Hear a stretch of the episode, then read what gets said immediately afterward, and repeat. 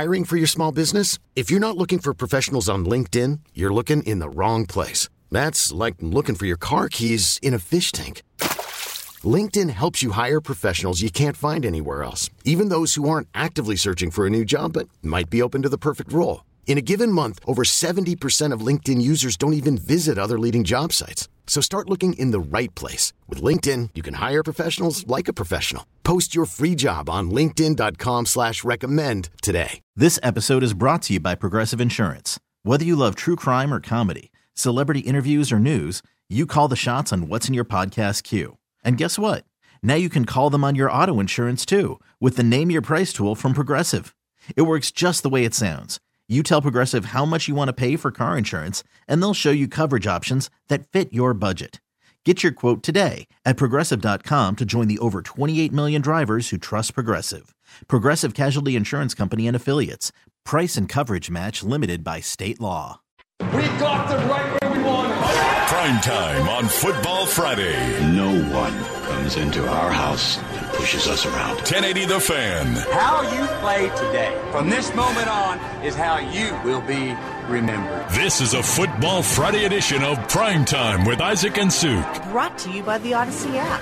Download the Odyssey app, follow 1080 The Fan, and enable push notifications to get the latest on the Ducks, Beavers, Blazers, and more. Football Friday with Isaac and Suk on 1080 The Fan. Hey, what it do? Ahoy! What is up? Good Friday. The rain is here. How's everybody? Yeah, we were talking yesterday. If you didn't hear our In the News, which if you didn't, shame on you. Exactly. I mean, where else are you getting your news? What the hell? Yeah, so yesterday on ITN, I asked the question, because we knew the rain was coming because, you know, forecasts. Yes. And I asked the question, I said, okay, so it's been a great, long, nice summer. Yes. Better than we could have ever expected. 100%. How long before we're sick of the rain?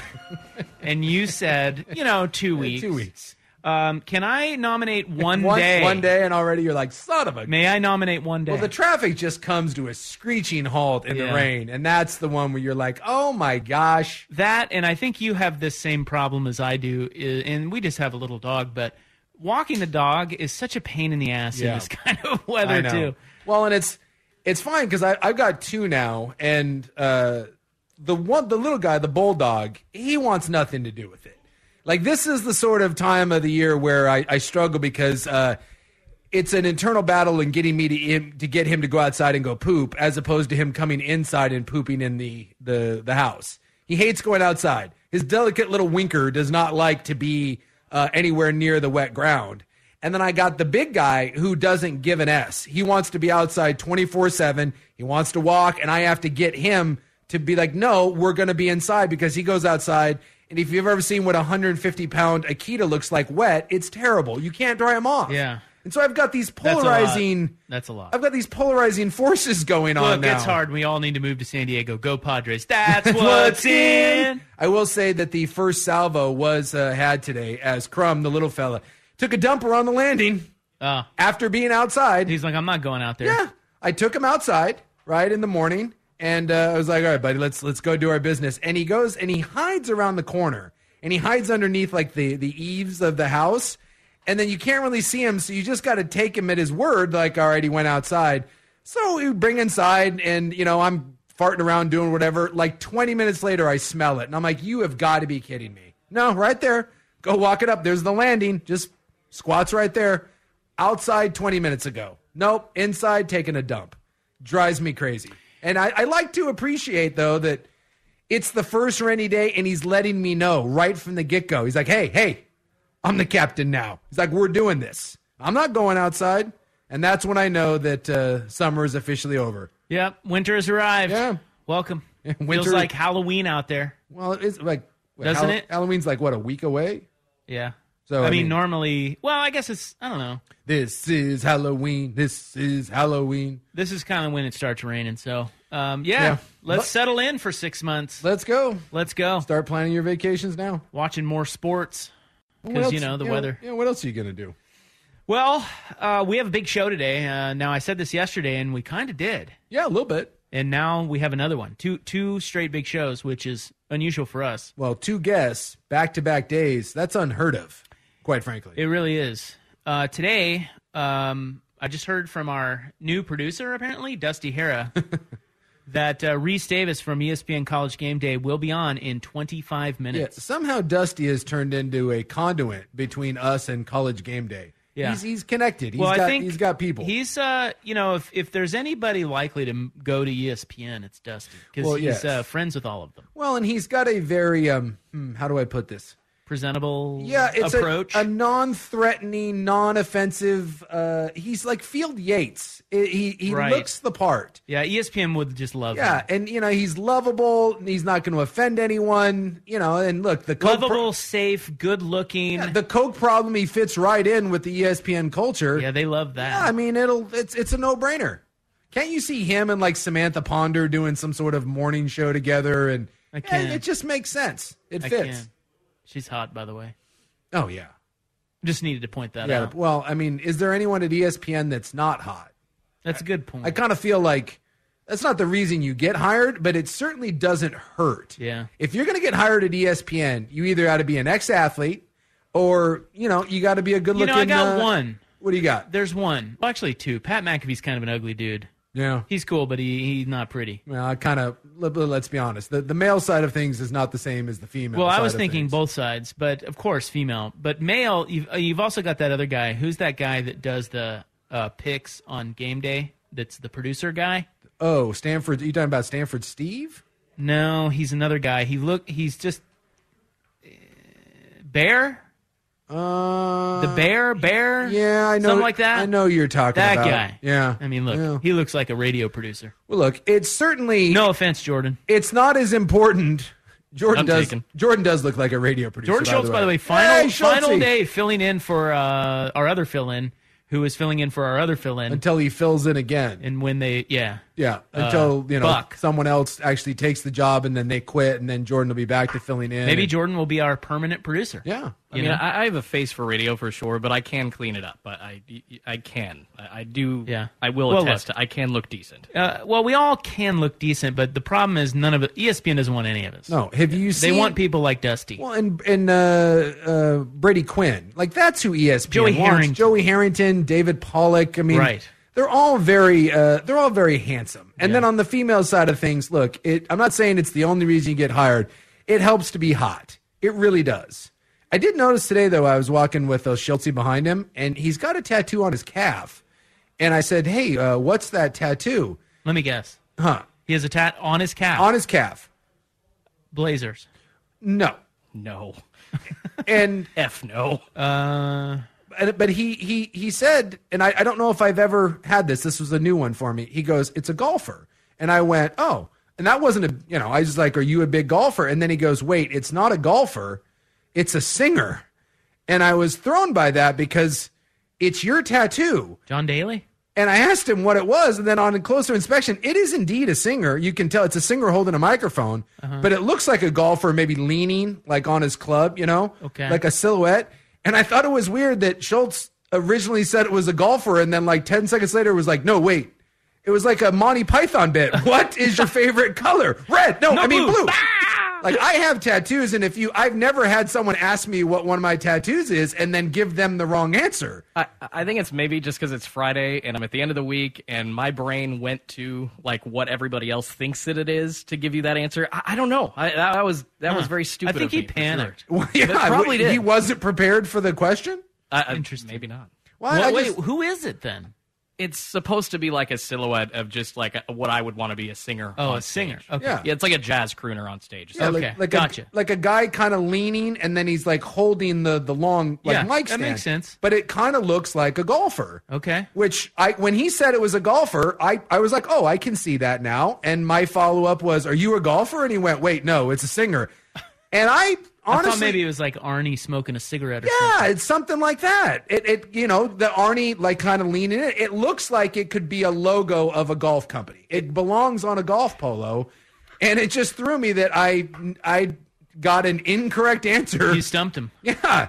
It's like me asking, hey, Rob, what's that hat? And you being like, it's Royals. A Mets hat. I mean Padres. Like, what? Yeah, I'm wearing my Padres gear today. Yeah. Jordan, what did you just say? I said I have no defense. Oh, yeah. I think he panicked. Yeah. But still, We did learn this about Jordan. Jordan filling in this week. This is day 5 of 5 for Jordan. We learned he is a crooner. He can sing. Yeah. He has sang for us live on the air this week. It was great. It was pretty good. He's like Michael Bublé. Well, and I kind of feel like that's a Bublé tattoo, right, but like a generic Bublé. Super it's just cool. Like, hey, I've got a jazz singer on me. So he's not a fan of anyone in particular. He's just a fan of jazz. Well, look, people get tattoos for a myriad of reasons. Yeah. You know, who are you to say? I'm not. You sound a little judgy. Nope. I was only weirded out by the fact that he was not sure what it was. Now that you describe it, I'm weirded out. So when looking at this from outside glasses, I'm like, oh, dude, what were you doing? Well, I was afraid that like I touched on like a sensitive subject or something. Like I was like, what did I? No, he just gave an incorrect answer. Just feeling stupid. It immediately went to the Monty Python thing. Well, look, we're all going through a lot. The smoke's been a lot. Yeah. The rain's a lot. This setup is a lot, you know. Yeah, we're working. It's been a long week. We're working on it together. Yeah, you know, we're all trying to get to Brady Quinn status. That's right. We'll get through this together. Brady Quinn. Now I'm done. If you want to talk about handsome men, yeah, like when he and Joe Davis do a game together, it looks like gay porn. It's ridiculous. Like people are tuning in just for that. Let me disinfect here. They already did that, just so you know. I'm going to do it again. Dusty gave a thorough wipe down. Because he's a classy guy. Yes, he is. He's a classy guy. Our Field Yates gave that thing a thorough scrub down. Reese Davis, ESPN College Game Day is coming up at 3:30. Joey Harrington, do you remember him? He was the quarterback of the Ducks, the Lions. Dolphins, Saints. Yes, Falcons. He basically will be on the entire AFC South. He'll be on at his normal time of 5:30, and we will set your college football DVR, and we will talk about Christian McCaffrey getting traded, and we will talk about Oregon, UCLA, and we will have fun today. You know, I didn't really think about that, but he knocked out, if he just could have made a little bit more of a run down there. He had a nice little run down south. Team New Orleans, Atlanta, Miami. If he could have knocked out like Jacksonville, he would have had the Southern State teams covered. Do you think they called him about College Game Day at all? Do you think he was on the celebrity guest picker list? I don't know. That's probably a good... I'm going to ask him. Oh. Has he ever done it? I haven't seen him on there. I mean, I don't know. But Sabrina Ionescu is going to be the one on there. But yes. I just wondered if Joey was like in the running. Maybe we can ask Reese that. But did you know, I think today is Joey Harrington's birthday. Is it really? I think I heard that on... Well, we were texting today, but he did not mention. No, he didn't. Well, he's not going to. No. Hey, guys, it's my birthday. Hey, everybody. Make sure you wish me a happy birthday. Hey, pay attention. Yeah, October 21. Oh. Today is Joey Harrington's 44th birthday. And by the way, might I say he is younger than I thought. Unless he's lying about his age on Wikipedia. No, because he was a year. I'm trying to think. Like our college, pretty much lines up. And I turned 44 in December, so. Yeah, that makes sense. He's only 44. Well, do you think he was like, what, 48? I thought he was more my age. Well, it's only a couple years. Yeah, but it feels like a lot. Does it? Well, yeah. I'm 47. Those 3 years, man. Hell yeah, dude. I was great at 44. Look at me now. I'm a mess. Feels like an eternity. Yes. You need to go on like Nugenics or whatever. Go get some boner meds. Give me some Ozempic. Doug Flutie and Frank Thomas. Yeah, between Ozempic and whatever Doug Flutie's on. You'll have a raging, tent in your pants, and you'll be thin. Already do. All right. I love those commercials where it's some dude, like, walking around the gym, and he's like, I've got no sex drive. And then, like, Doug Flutie just pops up from the squat rack, and is like, hey, you want a boner? Try this. And then Frank Thomas is like, and the ladies will love it, too. Like, what? They're the most ridiculous commercials of all time, and yet they're probably selling, like, 8 billion bottles of that. All right, Reese Davis, 3:30. We'll get our poll question in next. Thank you for being with us here on a Friday. It's 3:13 on The Fan. Okay, picture this. It's Friday afternoon when a thought hits you. I can spend another weekend doing the same old whatever, or I can hop into my all-new Hyundai Santa Fe and hit the road. With available H-Track all-wheel drive and 3-row seating, my whole family can head deep into the wild. Conquer the weekend in the all-new Hyundai Santa Fe. Visit HyundaiUSA.com or call 562-314-4603 for more details. Hyundai, there's joy in every journey. This episode is brought to you by Progressive Insurance. Whether you love true crime or comedy, celebrity interviews or news, you call the shots on what's in your podcast queue. And guess what? Now you can call them on your auto insurance too with the Name Your Price tool from Progressive. It works just the way it sounds. You tell Progressive how much you want to pay for car insurance, and they'll show you coverage options that fit your budget. Get your quote today at Progressive.com to join the over 28 million drivers who trust Progressive. Progressive Casualty Insurance Company and Affiliates. Price and coverage match limited by state law. I'm Sandra, and I'm just the professional your small business was looking for. But you didn't hire me because you didn't use LinkedIn Jobs. LinkedIn has professionals you can't find anywhere else, including those who aren't actively looking for a new job, but might be open to the perfect role, like me.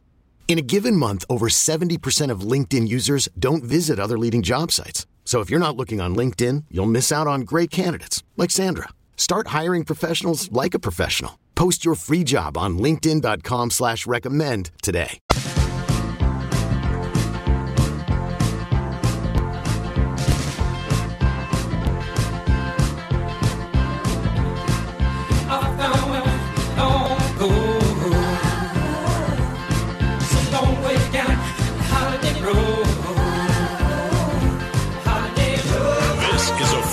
Friday edition of Primetime with Isaac and Suk. Brought to you by the Odyssey app. On 1080 The Fan. All right, here's our poll question today. It's on Twitter at 1080 The Fan. It is, as always, brought to you by AAA Heating and Cooling, a family business helping families for over 60 years. AAA, IAQ.com. That's our website. AAA, IAQ.com. That's three A's, followed by an I, and then another A, and then a Q. A lot of A's. What is the best bet? Oregon, -6 against UCLA. UCLA, +6 at Oregon. Oregon State, -24 against Colorado. That is a lot of points. Or Colorado, +24 at Oregon State. I think I'd probably lean towards Oregon in that. Ooh. I think these teams are really well suited for one another. But I think the home field advantage is just enormous. I mean, if you look at the top 10 matchups, you know, there haven't been many of them over the course of the last whatever it is. I think they said there's been, it's like, I don't know, 14 or 15 over the last whatever it is, you know, 25 years. But I think in the last 11, home teams are 10-1. Like, Oregon doesn't really lose at home. Like, if this game was in the Rose Bowl, I'd probably lean towards UCLA, although I think right now that's still one of the worst home field advantages you could have for a good team. So I think I just, the other one, there's just so many points. I mean, I think Oregon State is going to hammer Colorado. Colorado is not good. I mean, they beat Cal, which, congratulations, you have a win. But, I mean, Oregon State can be kicking the bejabbers out of them by 28 or 35, and then you put in a bunch of backups and, you know, garbage touchdown or two gets scored. I have no doubt that Oregon State's going to win, and I would assume win big. But that's just too many points. So UCLA, Oregon, I think it's a coin flip game, but I'll take the Ducks. Just these games traditionally have not been very close when you're talking about these big top 10 matchups, and the home team usually comes out on top. So for that reason, and that reason alone, I'll lean Oregon. So we have no chance Nolan again this week. Yeah. He was injured at the start of this month, and he's yet to clear concussion protocol. So he is out. It is Ben Goldbranson. You know, isn't it funny that, like, a lot of times in college, you get a concussion and you can be out for several weeks, but in the NFL, it's like 2 days later, you're like, everyone's fine! Yeah. Ah! Yeah, I guess. Yeah, that is interesting, isn't it? It happens quite a bit. Like, well, I have a question about, not to change the subject, we'll get back to it, but how the hell was Teddy Bridgewater in the game last Sunday? It's like, he cleared concussion protocol. That's, well, but no, wait a minute. So they said, Skylar Thompson started for the Dolphins because Bridgewater did not clear concussion protocol.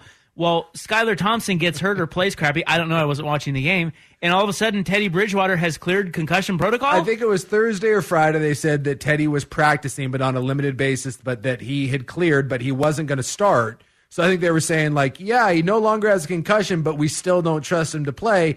And then it was like, okay, we trust him to play because Skylar Thompson sucks. Look, that is so stupid. The NFL concussion protocol, it's better than it was because at least they acknowledge it. But I something tells me that if my man Chance was in the NFL, he wouldn't still be in protocol. But that's just all me. Right. Well, Goldbranson's in there. I don't know. A lot of people have asked us this.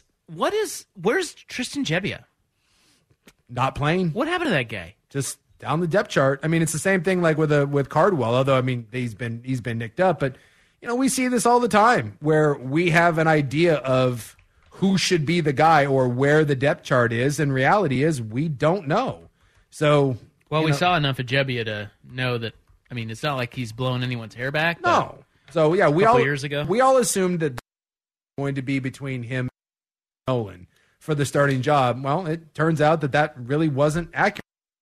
That not a battle for the starting job.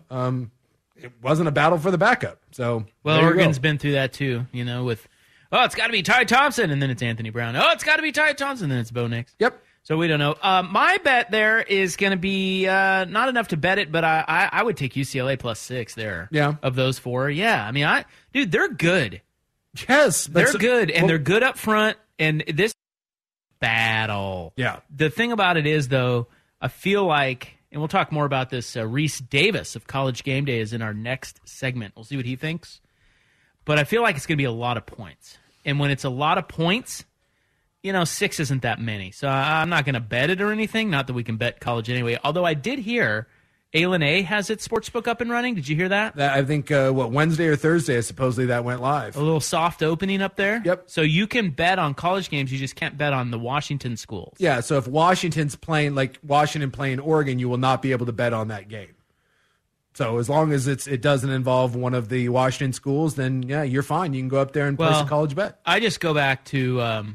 the Utah-UCLA game, and you look at that game and you go, man, Utah should, because it's like at that time we were saying, oh, UCLA hasn't played anyone, and Utah is supposed to be one of the best teams, if not the best in the league, and they'll show UCLA what's up. Yeah. And I watched enough of that game to realize, whoa, way wrong about that. UCLA is legit. That was a legit win, mm-hmm. And it validated the Washington win, and so I just think this is going to be a damn dogfight. Well, and two, like you look at that, that was UCLA was clearly the better team, but Utah was right in that thing, minus the two really bad turnovers. So I mean, anytime you get a game like this, I don't expect either squad to get blown out here, and I think it's going to come down to kind of those same old cliches. Who turns the ball over, who makes a couple big plays, special teams. Well, wouldn't you take 6 then? Yeah, I mean, a pretty high spread for two teams that are pretty even. I just, like I said, in this battle, I'm leaning towards simply taking Oregon at home. But, yeah, I totally understand. That's why I said I think this is more of a coin flip type game, because I do think that there are some advantages that both sides had. I said when you look at it statistically, the only real difference that jumps out at you is UCLA's secondary is better than Oregon's. And so, obviously, both teams are going to want to come out and run the ball, but wet, rainy conditions, does that limit it a little bit? I'd also like to see which team comes out with the first wrinkle. I have a sinking feeling, and I get sinking feeling. That's probably not the right term. It wouldn't surprise me if UCLA comes out and spreads Oregon out right from the get-go and starts throwing the football. We saw this, that when Chip would do this a lot back in his Oregon days, so much of Oregon was that tempo run, right? Run, run, run, run, run. But how many times did you see Oregon come out under Chip Kelly and they would throw those little bubble screens and they would throw it to the outside and get the defense running side to side? To me, if I'm looking at one weakness in Oregon's team across the board, obviously you look at the secondary, but I think it's been playing in space. For as good as these linebackers have been for the Ducks and they get a lot of hype, they have not been very good this year when having to play sideline to sideline. So as great as UCLA is running the ball and Oregon is, I really think that UCLA is going to come out and start throwing and then use the throw to set up the run. And so if you want to look at a matchup, I would go there and how Oregon responds. You've had a week to address this, and it's been, to me, kind of the fly in the ointment all year is they have struggled against the teams that have been able to throw the underneath stuff. It's not really a vertical thing. They haven't really been beat over the top a bunch, but you've been able to grab yards against them, and I want to see if Oregon addresses that. The other thing for me that'll be interesting, yesterday we had Dan Lanning on, and I asked him how Bo Nix was better now than he was in week one, and he said decision-making. Well, this is the first team that they have played since Georgia warmed Bo Nix up. Yeah, that will warm Bo Nix up. Yeah. So that's a real key here is, okay, so we've seen good Bo Nix for the last 5 weeks, and he's been excellent. And they're using his athleticism, and he's running, and he's and even when he throws, he looks great. But this team right here, with what they have up front, they're gonna make this is obviously the toughest test since Georgia for Bo Nix. And so which Bo Nix shows up? Yeah. And is bad Bo Nix gone? Well, Oregon's offensive line has been so good. And but you are right. This is by far. I mean, it's not even. Focus has three in the top 30 ranked in the country. They've got they're big. They've got some guys in the Murphy twins, and they've got some dudes up front that can get home. And Oregon's offensive line these last 5 weeks has been dominant. I mean, they have been pushing people around. Can Oregon stay out of obvious passing situations? I mean, the best way to slow down a run game is to slow down a pass rush is just run the ball at them. So if Oregon RPO and get into the play action game, I think Oregon will be fine.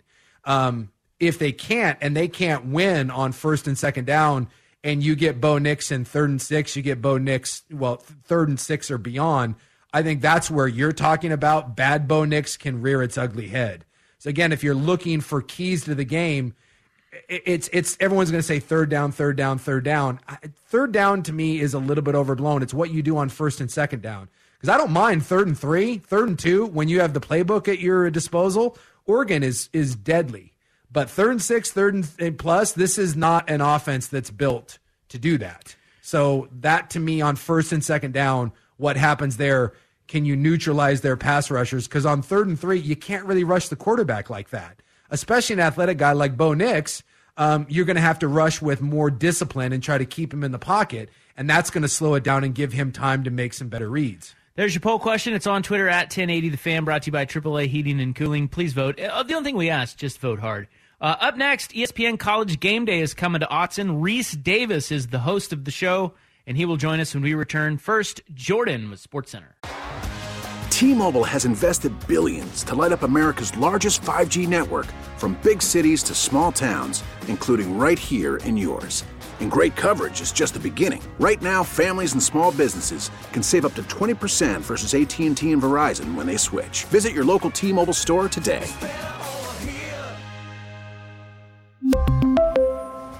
Plan savings with 3 lines of T-Mobile Essentials versus comparable available plans. Plan features and taxes and fees may vary. Baseball is in full swing. NBA playoffs are heating up, and your NFL team is gearing up for training camp. Listen to the latest on the teams you love here on the Odyssey app.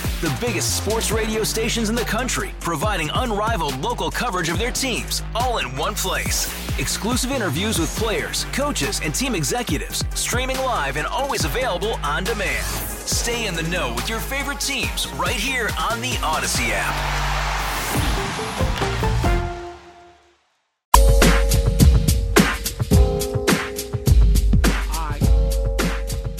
This is a Football Friday edition of Primetime with Isaac and Suk. Brought to you by the Odyssey app. On 1080 The Fan. Hey, Danny Murang's still here, and I just want you guys to know, when he's all tweeting about the Blazers and stuff, yeah, he's over there rewatching the Kings game. Is he really? Yeah. Yeah, that's it. And he says he rewatches every game. So I just want you guys to know that dude's putting in the work. I think it's not work for him. I think it's he loves it. It's like my brother watching the Mariners. Right. I think that's an illness. Right.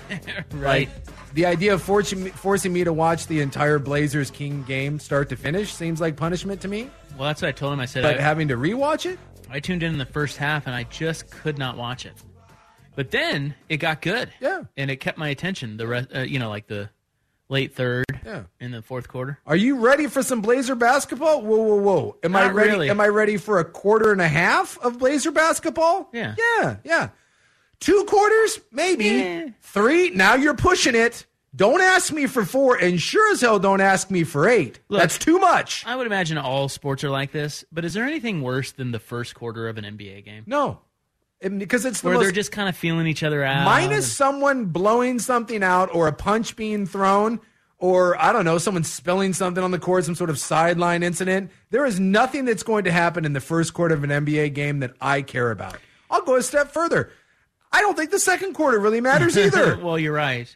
I should have said first half. But if you're up 22, it doesn't even matter. Yeah. Right? Like, wait till the fourth quarter. Yeah. So the only thing that would rival that to me would be maybe baseball. Like, the first 3 innings when both pitchers are, getting guys, like everybody's 3 up, 3 down. Like, that's pretty boring. Yes. But at the same time, like if you give up 4 to 5 runs in the first couple innings, that's hard to come back from. You know, it happens. Yeah. But like you can end a game real early with that. The NBA, I'm not kidding. You could be up by 29 after a quarter and a half, and it doesn't matter. And no one is sitting there and saying this game is over. Everyone, you know, it'd be one of these. You know, at half, you just got to cut this thing maybe down to 20. Then the third quarter, you make a run. It's like, well, they got it down to 9, and then you get to the fourth quarter, and what's happening? An interesting ball game. All right, we're waiting on Reese Davis from College Game Day, who is an elusive MFer. He's quite wiry, like his old man. I mean, he's hard to lock down. He's probably doing something with his beautiful hair. So, in the meantime, big news today. Christian McCaffrey got traded. Yes. You guys know him. He played at Stanford. We knew he was going to get dealt. I think one of the great college careers that we've seen. He was awesome. Christian McCaffrey was, like, when you talk about all-time college backs, like, Christian McCaffrey is sneaky in that list. He was so good at Stanford. And he was good in the NFL when he's been healthy. He's just never healthy. So he goes from the Carolina Panthers to our San Francisco 49ers. Yes. Which I love that. A great fit. Him and Shanahan, this is a great fit. Especially because he catches the ball out of the backfield, you know, like just the ways they could use him. Like that looks juicy. And now you have Stanford and Harvard starting in your backfield right now for San Francisco. Who went to Harvard? Juszczyk. Oh, really? Their fullback is he's a Harvard guy. All right. You got the think tank happening back there now. Smart guys. Hell yeah. All right, well, the Panthers get a second, a third, a fourth, and a fifth. You know, I really think for a guy who is kind of expensive, although none of his money is guaranteed, that's all paid by the Panthers. The Panthers. Yeah. So they're on the hook for like $29 million or something. Yeah. So, I mean, remember, all that stuff is the guaranteed money. That's all. Carolina has to eat all that. So his contract with the 49ers isn't as bad as you think, and none of it is really... I don't think end of it, if I'm not mistaken, is guaranteed. So if you're San Francisco, it's not really a money deal. It's just a capital deal. And I'm kind of floored that they were able to get this out of Christian McCaffrey. If you're Carolina, and by the way, it's a lot of picks though. It's a lot of picks. This is a great deal for Carolina.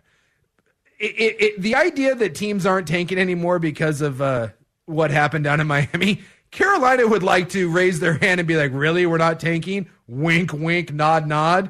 I mean, they are. And so to get that kind of haul, I really thought for a guy like McCaffrey, who is kind of expensive, so his cap hit the next 3 years is around $12 million a year, which is it's significant, but it's not like it's not mind-numbing, right? If he's productive, you can live with that and let Carolina eat it. But to give up that many picks for a guy that is this hurt all the time, and for a team that supposedly wasn't going all in right now because they spent draft capital to go out and get a quarterback that clearly wasn't ready to play anytime soon. I wonder if San Francisco kind of mashed the panic button a little bit with Trey Lance and they realized that the window is right now. And this idea of we'll wait for Trey Lance to kind of develop, maybe some of that is out the window and it's like, man, we got a chance here and we got to go for it. We got to go for it now. I really would have thought that this was going to be more like a third and a fourth, and that's it for McCaffrey. So to see this kind of haul for Carolina, I think it says two things. One, Carolina's really smart, and I think that there was more of a bidding war than we realize and teams interested in making a push for this. Well, hopefully he stays healthy. Oregon, UCLA tomorrow. The rain has set in. Could be a wet one. ESPN College Game Day, I'm sure, is prepared for that. Reese Davis. I do believe we have Reese Davis, the host of the show, on with us now here on The Fan. Reese, can you read me? I hear you. I hear you loud and clear. How are you? I'm doing well. Excited to be here for the pre-sunrise show tomorrow morning. I always we did one of these here in 2017 or 18, I think, and went to Washington State. And there's always something cool about starting the show before the sun comes up. And I'm not being cynical or sarcastic at all. I actually quite enjoy it. It gives a really cool look when the students are out that early, or actually, I think at their age, at my age, it's early. At their age, it's late. You know, so when they're out that late, it always creates a great atmosphere, and I think it's going to be a lot of fun tomorrow morning. Can you feel it? Like we always say out here on the West Coast, it's different. And I'm not like there's such a passion down south for it. And out west, we say that we have a little better, sensibility, but we try to be, passionate too. Can you get a different feel for where you're at? Can you feel the difference between a Big Ten and an SEC and when you're out west in the crowd and the vibe? I think you can get a different feel in each of those places. You don't find many places the type of vitriolic atmosphere that we had last week in Knoxville with Alabama coming in for Tennessee. Now, part of that is, that it's a rivalry, and Tennessee hadn't won in 15 years, and many of the games have been a beatdown. So there was a real, almost a wild-eyed passion, and desperation in wanting to win that game.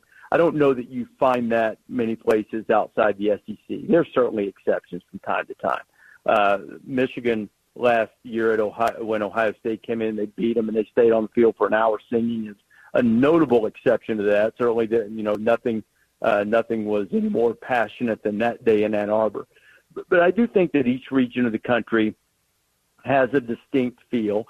And I would say that over my years of going to games and even dating to the years and when I called Thursday night games and coming to Oregon to call a number of games over the years, that the intensity at Oregon is a little bit different from other places on the West Coast that I've been because they do love football. They've had great success here. The stadium tends to hold in the noise, I guess, hence the House of Loud.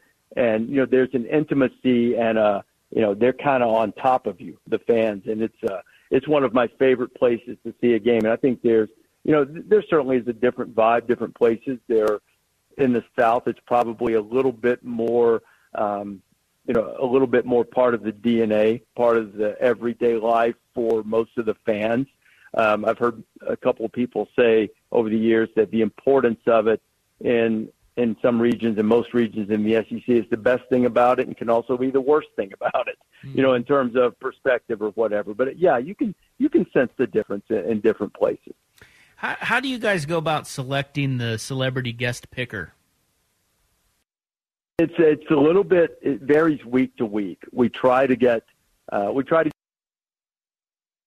it's better, but not necessary if that person has a connection to the school.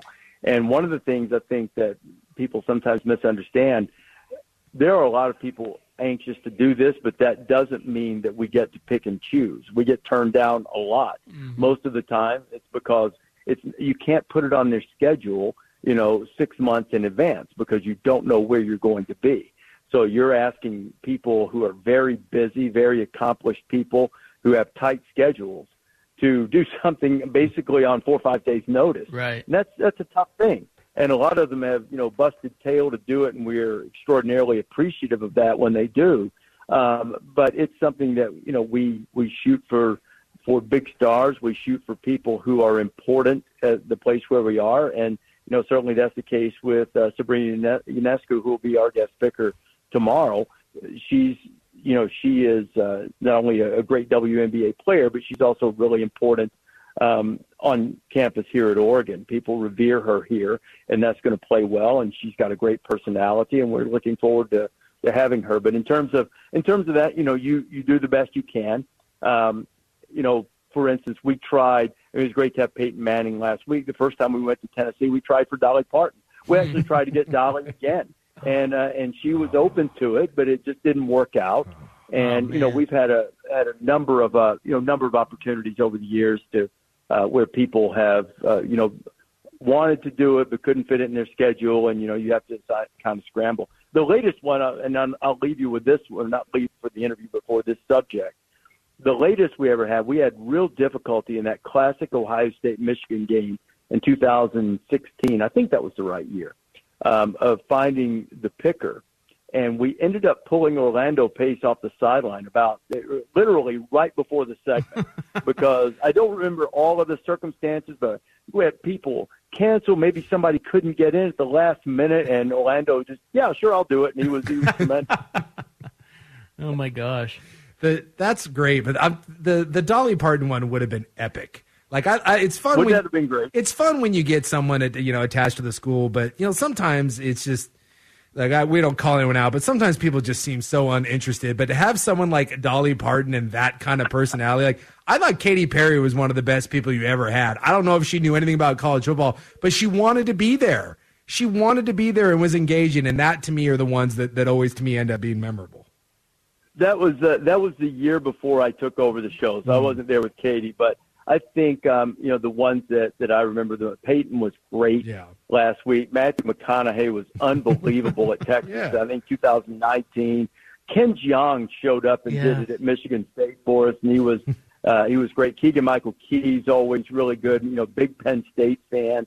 And I'm delighted to have Sabrina, so don't misunderstand this, but I'm such a big fan of Ty Burrell and the Modern Family and really everything else he's done, the sketches, and the old Key and Peele skits and everything that, anytime you can get a guy like that who's a great entertainer but also has an affiliation and a love for the school, I mean, that's a win. This is Reese Davis of ESPN College Game Day, Oregon, UCLA. Their show will be on there, out there at Autzen tomorrow. I wanted to ask you, before we get to Oregon, UCLA, how you view this season. You're talking to a couple big NFL fans here, too, and the NFL has had a historic scoring drop. It's been kind of boring, shall I say, through the first 6 weeks. And on the flip side of that, it really seems like this college football season, for whatever reason, is just infinitely more exciting.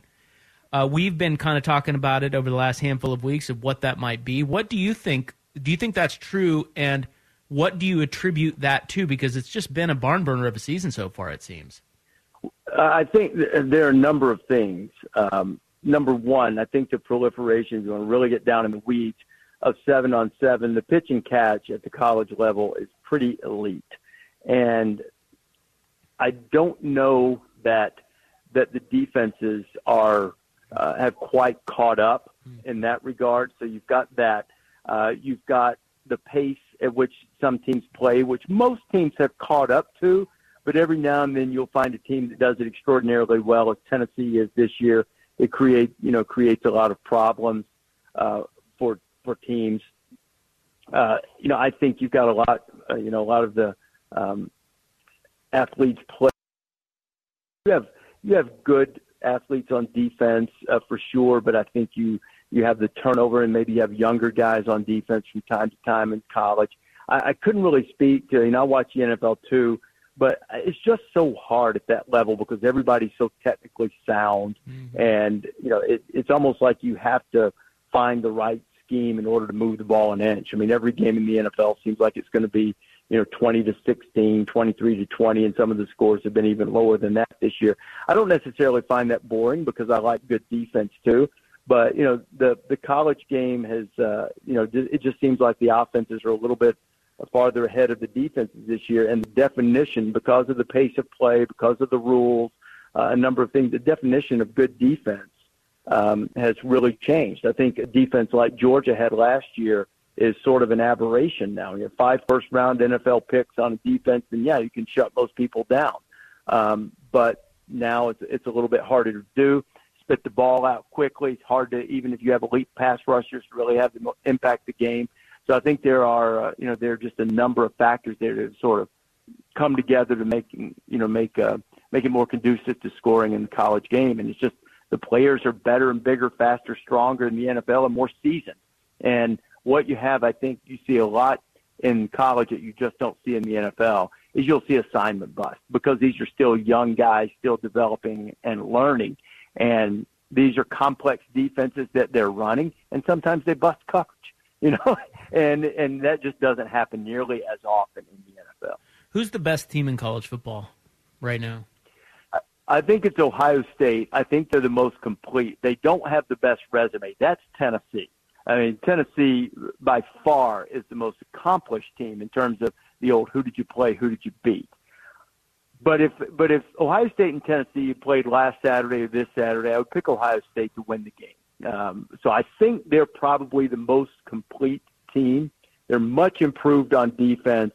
They've got an NFL quarterback. They've got, at least 3 NFL receivers, reminding me a little bit in that regard of the Alabama teams from, like 18 through 20, where, you know, where they were rolling out, where their, you know, number three receiver was a first-round draft pick, you know, that kind of thing. Ohio State's in that boat on offense right now, and their defense has improved. They have a new defensive coordinator. So I would lean to them, but certainly Georgia, Tennessee are capable. And though Alabama is not playing Alabama-style football, a lot sloppier than they have been in years past, they're still really talented, and I still think they have the best player in Bryce Young and the best defensive player in Will Anderson. But they, you know, as a team, they haven't played to their capabilities. But all those teams are certainly threats to Ohio State, maybe Clemson too, maybe Michigan. But I think Ohio State's the best team. It's funny how I was going to say Clemson. It's like we kind of forgot this couple years ago. Clemson, yeah. Clemson was the, you know, the king of the castle, and it just kind of feels like it slipped off a couple years. Even though the offense is playing better, the defense never really faltered. But it kind of feels like we're sleeping on Clemson a little bit, and they probably have the easiest path to the college football playoff as anybody. They do. And I don't mean to cast aspersions at the ACC, but there aren't many roadblocks, and they've already passed a couple of them. I mean, Wake Forest is a dangerous offensive team, sort of speaking to what you guys were talking about earlier. You can get in a scoring match, which Clemson did with Wake Forest, and somehow they lived to tell about it, and they were very fortunate in that regard. NC State hasn't played up to its preseason hype, and they've already passed them. Florida State is improving rapidly, and Clemson just beat them on the road. So, you know, potentially they could play North Carolina in the ACC championship game, and North Carolina has been atrocious for the most part of the season on defense, but they might have the best quarterback in the ACC, and Drake May, if you guys follow college basketball at all, Luke May, who was a terrific player at Carolina, basketball player, his younger brother Drake is a stud. I mean, he is a star, and he could make it really dangerous for them. But you're right in your assessment. There's absent stepping on a rake and hitting themselves in the face. Clemson should really finish the season undefeated. And I say that knowing full well that they play an undefeated Syracuse team, which a few times even against Clemson's really good teams over the years, Dino Babers' team has given them a real fit. Oh, well, we won't keep you much longer, but Oregon, UCLA, I'm interested in your opinion on what makes UCLA different this year from the last few years under Chip Kelly. Well, first of all, they're mature. They're old. I think they've got 21 guys in grad school. And you say, well, what difference does that make? Well, they're 22, 23, 24 years old. They're not going to be too fazed by surroundings. They've seen a lot. So, you know, ebb and flow of games, make a mistake, probably going to respond to that okay in a mature fashion. And Chip's teams historically, whether at Oregon or even at UCLA, have done a pretty good job of that. They're a little different, in my judgment, from the Oregon days because they're not as fast. But, you know, he'll go multiple tight ends. They're still very physical in the running game, which you guys know from watching at Oregon over the years. I don't think they probably got quite enough credit for that. But, you know, they're really tough-minded. Charbonnet's a really good back, and Dorian Thompson-Robinson has been with Chip forever, you know, it seems like now, and has really blossomed, you know, in his final season in Westwood. And I think that, you know, he's become a very efficient quarterback, dangerous runner, taking care of the ball, high completion percentage, and you couple that with a strong running game. And, you know, I think that's what's helped them. I would say more than anything else, they ooze maturity right now, and I think it makes them well suited to come into an environment which is going to be raucous and exciting on Saturday afternoon. And I expect UCLA to play well. Well, great stuff. Great talking to you too. Thanks for being present and giving us a lot of time here. I know you're busy, so appreciate that and enjoy Oregon. Thanks for having me, guys. Take care. All right, talk to you later. That's Reese Davis of ESPN College Game Day. Yes, here in town. How about that? Very excited. And I'm looking at the TV right here, and there's the bear guy that I was talking about. Yeah, that's that guy right there. See that guy there? Oh, he's like their producer or something. I don't know what he's on that show. Anyway, he's sitting there on campus right now talking to some betting show. They have to have him on there, otherwise they'd be accused of having too many handsome people. He's the guy that's on there for profiling purposes. I got to stick up for myself. I am way better looking than that dude. Oh, my God. Yeah, but don't you think, look, you definitely are. Okay, Jordan, but let's look at Bear or whatever his name is. Yeah. Doesn't that guy look like a radio producer? Yes. And if you looked one up in the dictionary, there he is. That's him. Yeah. Little curmudgeon-y. He's going to go home. Overweight. Something tells me that there's some Salisbury steak in a tin, foil thing that's on his plate tonight. All right. Well, let's get back on track here. Appreciate Reese. What were we talking about? Christian McCaffrey. My man. Yeah, my man. That's what's in. Right until he blows out a hamstring next week. We'll get back to that next. 3:53 on the Fan. All right. Welcome back to our show. What's up? Sup. About ready to get my Padres on here. That's what's in. By the way, Phillies. Go Phillies. For whatever reason, we have our Jim Thome action figure in here. I still don't know where this came from or why. Like, as far as I know, there's not a Phillies fan around here, but... We have a Jim Thome, McFarlane does these, like, figurines, and I have no idea why it's here, but every day I stare at it. Jim Thome, greatness.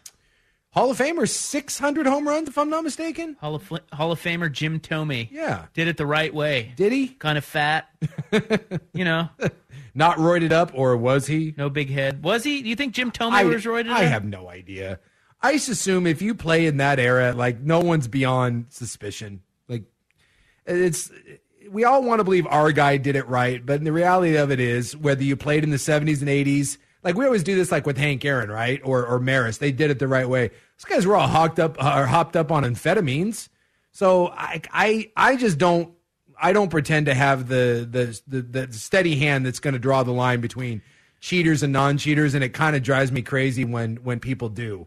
So you just implicated Ken Griffey Jr. Well, I mean, like, my brother does this a lot, and I'm not trying to drag my brother. I love Griffey. Griffey's one of my favorite players of all time. Same thing with Jeter. Not he's my favorite player, but Jeter and Griffey are the guys that we always get, you know, they did it the right way. But do we know? I couldn't tell you, I think. But we thought Ryan Braun was doing it the right way. Was Kirby Puckett doing it the right way? Was Jim Thome doing it the right way? I mean, and what is the quote, the right way? Technically, what McGuire was doing wasn't illegal at the time.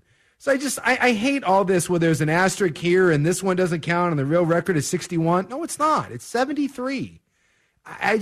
Bonds never failed the test. Yeah, we're pretty sure what Bonds was doing, but I'm not going to be the morality police on this. And I always say this, people like ask me, did I ever do steroids? And I always say no. And some people get all huffy at me because I've talked about that I had a lot of teammates that did. And I always laugh and be like, dude, if I took something, I'd be happy to tell you. And I didn't not take something out of any sort of moral code. I was scared. I didn't know a lot about it. I was scared of getting caught. I was scared of getting kicked out. And that I just every time the drug test came up, I would see the look in those guys' eyes, and I wasn't going to be the one that was going to put my balls on the line for that. And so I never did it, and I was always a pretty strong guy. But what I did do is take an S-ton, and I mean an ungodly amount of painkillers and anti-inflammatories and all that other jazz. I took injections. I took an anti-inflammatory that they took off the market that I was taking every day in handfuls because it turns out it destroys your liver. I think it was like Vioxx or something. There was that. I took something called like DMSO rub that was meant for horses that I would rub on injuries that would make my breath stink and give me a rash, and it was absorbed into my skin. So what I never liked was that stuff was all viewed as from like my coaches and trainers as heroic. I was willing to do all this in order to get on the field because I was a tough guy. Urgh. Well, what's the difference between any of that and someone that's taking steroids or HGH to try to be in better shape or rehab and not get hurt in the first place? Like, why is one – and by the way, no one's dying of steroid use playing football, but guys die of opiates all the time. So why was what I did considered in bounds and what someone else did considered out of bounds? I just don't like any of those pretend lines. And then, all the amphetamines that we were on to get us up for games. And when we first got to college, guess what we all took? Andro. It was what McGuire was taking because everyone took it. And then we found out it was like, oh, yeah, that's illegal. There was so much stuff. You know who did it the right way? Huh? Brett Boone. Booney. That was the right way. So those are the guys that we vilify because we think that they wouldn't have been there without it. Whereas I feel like sometimes, like it's just like what we villainize because of the way Boone looked. But if Boone didn't look like that, but still put up those numbers, then we wouldn't have been as angry at him. But he had that cartoonish look about him. Therefore, we got mad. Well, come on. He clearly did steroids. But so did, like, Palmeiro, but we didn't get mad at Palmeiro until after the congressional thing because Palmeiro didn't look the part. Yeah. Ken Caminiti looked the part, and so now we want to yell and scream. Well, guess what? Every NFL player looks the part. Drugs, bro. Right? I mean, it's just Be careful. Be careful when you take out the morality pen and start drawing the line. So let's get back to Christian McCaffrey. Yes, who should be on all the drugs. Who cares about baseball steroids? Jesus. It's Football Friday, Sukanik. Shut up over there. Yes. McCaffrey is now a Niner. Mm-hmm. And John Lynch, the GM of the Niners, has spoken about why he traded for him. We'll get to that when we return. Joey Harrington in our 5 o'clock hour on The Fan. This episode is brought to you by Progressive Insurance. Whether you love true crime or comedy, celebrity interviews or news, you call the shots on what's in your podcast queue. And guess what? Now you can call them on your auto insurance, too, with the Name Your Price tool from Progressive. It works just the way it sounds. You tell Progressive how much you want to pay for car insurance, and they'll show you coverage options that fit your budget. Get your quote today at Progressive.com to join the over 28 million drivers who trust Progressive. Progressive Casualty Insurance Company and Affiliates. Price and coverage match limited by state law. Okay, picture this. It's Friday afternoon when a thought hits you. I can spend another weekend doing the same old whatever, or I can hop into my all-new Hyundai Santa Fe and hit the road. With available H-Track all-wheel drive and 3-row seating, my whole family can head deep into the wild. Conquer the weekend in the all-new Hyundai Santa Fe. Visit HyundaiUSA.com or call 562-314-4603 for more details. Hyundai, there's joy in every journey. T-Mobile has invested billions to light up America's largest 5G network, from big cities to small towns, including right here in yours.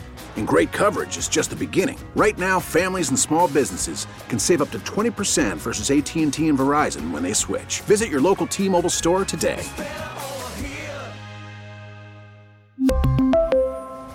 Plan savings with 3 lines of T-Mobile Essentials versus comparable available plans. Plan features and taxes and fees may vary.